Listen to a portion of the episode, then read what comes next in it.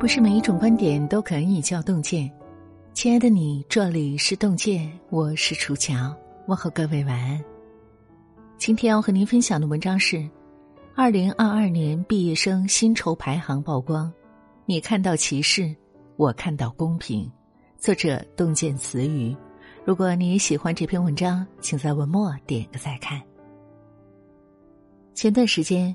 一张二零二二年全国高校毕业生薪酬指数排行榜 TOP 一百在网上炸开了锅。其中，上交、清华、人大、北大稳居前四名。从这张图很明显的可以看出，学校越是排名靠前，待遇越好。二零二一年，北京大学曾进行全国高校毕业生就业状况调查，结果显示。博士、硕士、本科、专科的月起薪算数平均值分别是一万四千八百二十三元、一万零一百一十三元、五千八百二十五元和三千九百一十元，中位数分别为一万五千元、九千元、五千元、三千五百元。从这组数据中就会发现，不同学历之间收入差距如此悬殊。教育学上有一个分层理论，教育对劳动市场而言，主要功能不是培养人才，而是筛选人才，将人分为不同的层次，向用人市场输送传递对应的价格标码。换句话说，你的教育层次决定了你的商业价值。这里有人会觉得不舒服，感觉自己学历低，受到了市场的歧视。但是我看到的，却是公平。不信你看，一张文凭背后，一个家庭投入的教育成本何其高昂。李国平、李国安双胞胎兄弟同时考取东南大学物理专业。后来，李国平被保送到北京大学物理学院五年直博，李国安被保送到中科院物理所五年硕博连读。他们有这样的成绩，你知道他们的父母付出了什么吗？父亲跑出租，妈妈打零工，一家四口挤在父亲单位的一间三十平米的宿舍里，一住就是十六年。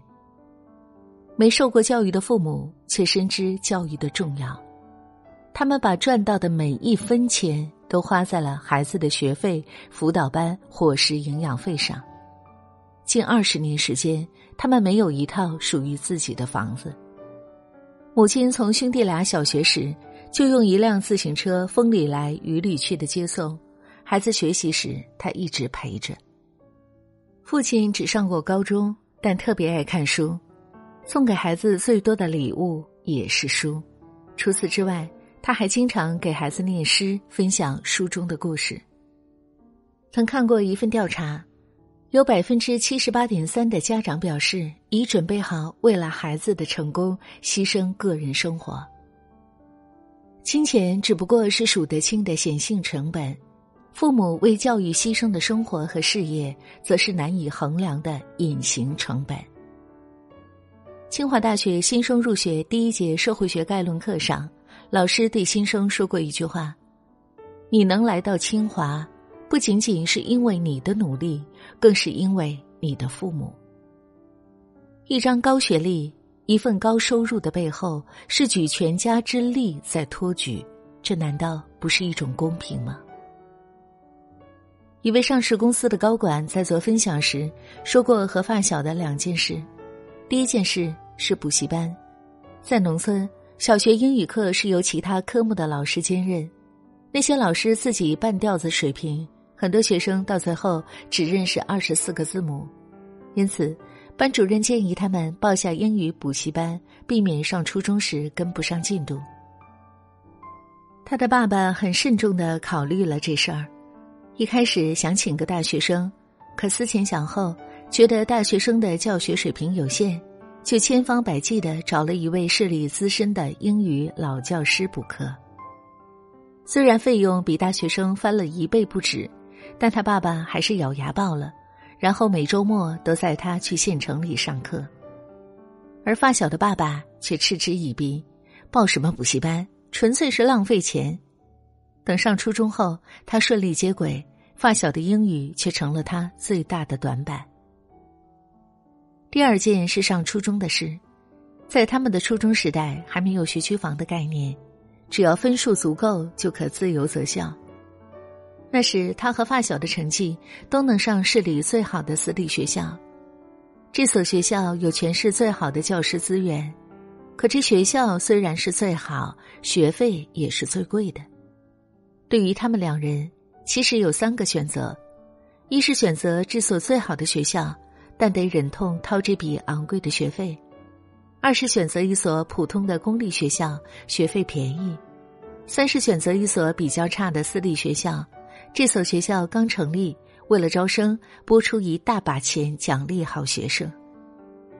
他爸爸二话不说就选择了第一种。发小的老爸打着心里的算盘，最后选择了第三种。他觉得这样一来一回，倒赚了一笔钱。等到中考时，他和发小的成绩在各自的学校都算中上游，可是如果把发小的成绩放在他的学校时，却是垫底水平。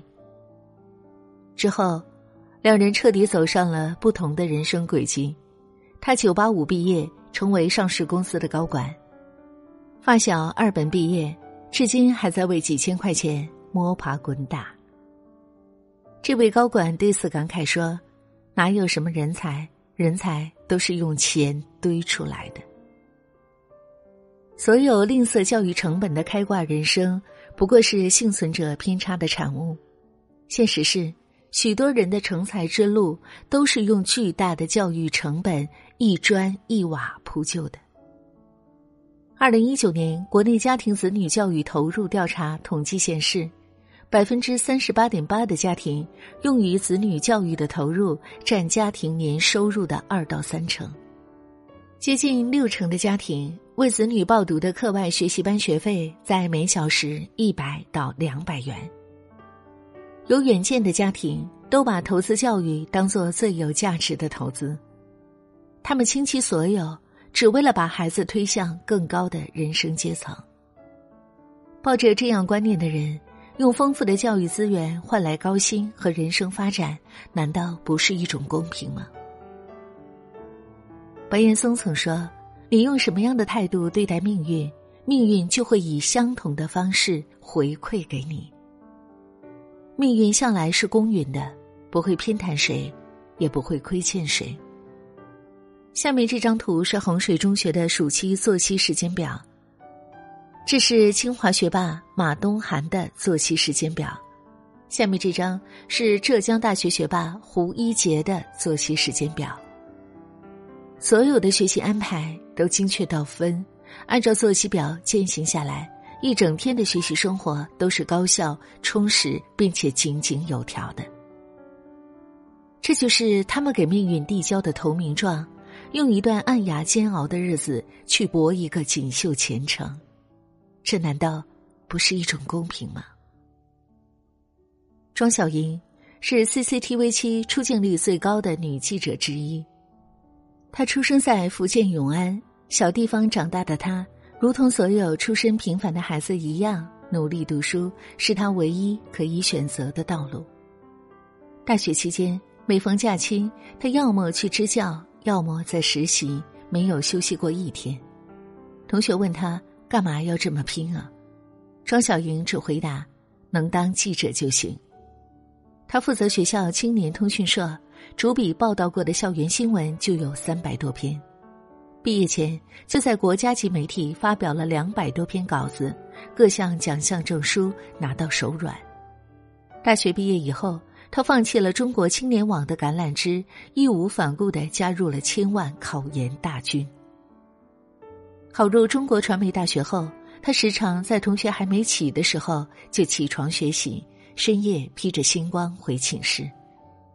即便是如愿以偿考上了研究生，也是在上课、写论文、实习中日复一日。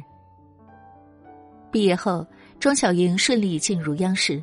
如愿以偿成为记者的她，也没有松懈。她拼命的学习，既能做一线的台前报道，又能胜任幕后编导。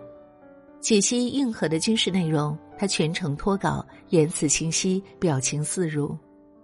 无数人甚至因为他爱上了看军事频道，而他也如愿的过上了自己喜欢的人生。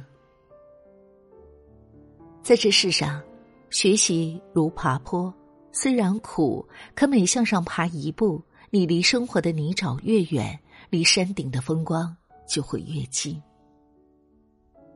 诺贝尔经济学奖获得者乔舒亚·恩格里斯特和克鲁格，曾研究过一个每个人都关心的话题：多读一年书到底能带来多少收入？他们剥离其他因素的影响。最后得出结论：多上一年学，本身对一个人日后的收入水平就是有正向影响的。这一影响不是由其他因素造成的，而纯粹是由教育带来的回报。你怎么投资教育，教育就怎么回报你。春种一粒粟，秋收万颗子。社会的运行规律是投入在前，收获在后，尤其是教育的成本，每一分投入都将在未来获得千倍万倍的回报。点个再看，在教育这件事儿上，不要吝啬你的金钱，不要吝啬付出心血与辛劳。投资在孩子的教育上，是这辈子最值得，也是最有价值的。一笔投资，你是这样的观点吗？欢迎大家在留言区和我们共同分享。让我们相约明天，愿洞见的声音伴随您的每一个夜晚。我是楚乔，感谢您的收听，祝愿所有的朋友们平安健康。春天的我们多情意无间，歌声里总有你出现。夏天的花瓣还在枝头。命运分别已在眼前，秋天的回忆时时浮现，不知不觉我也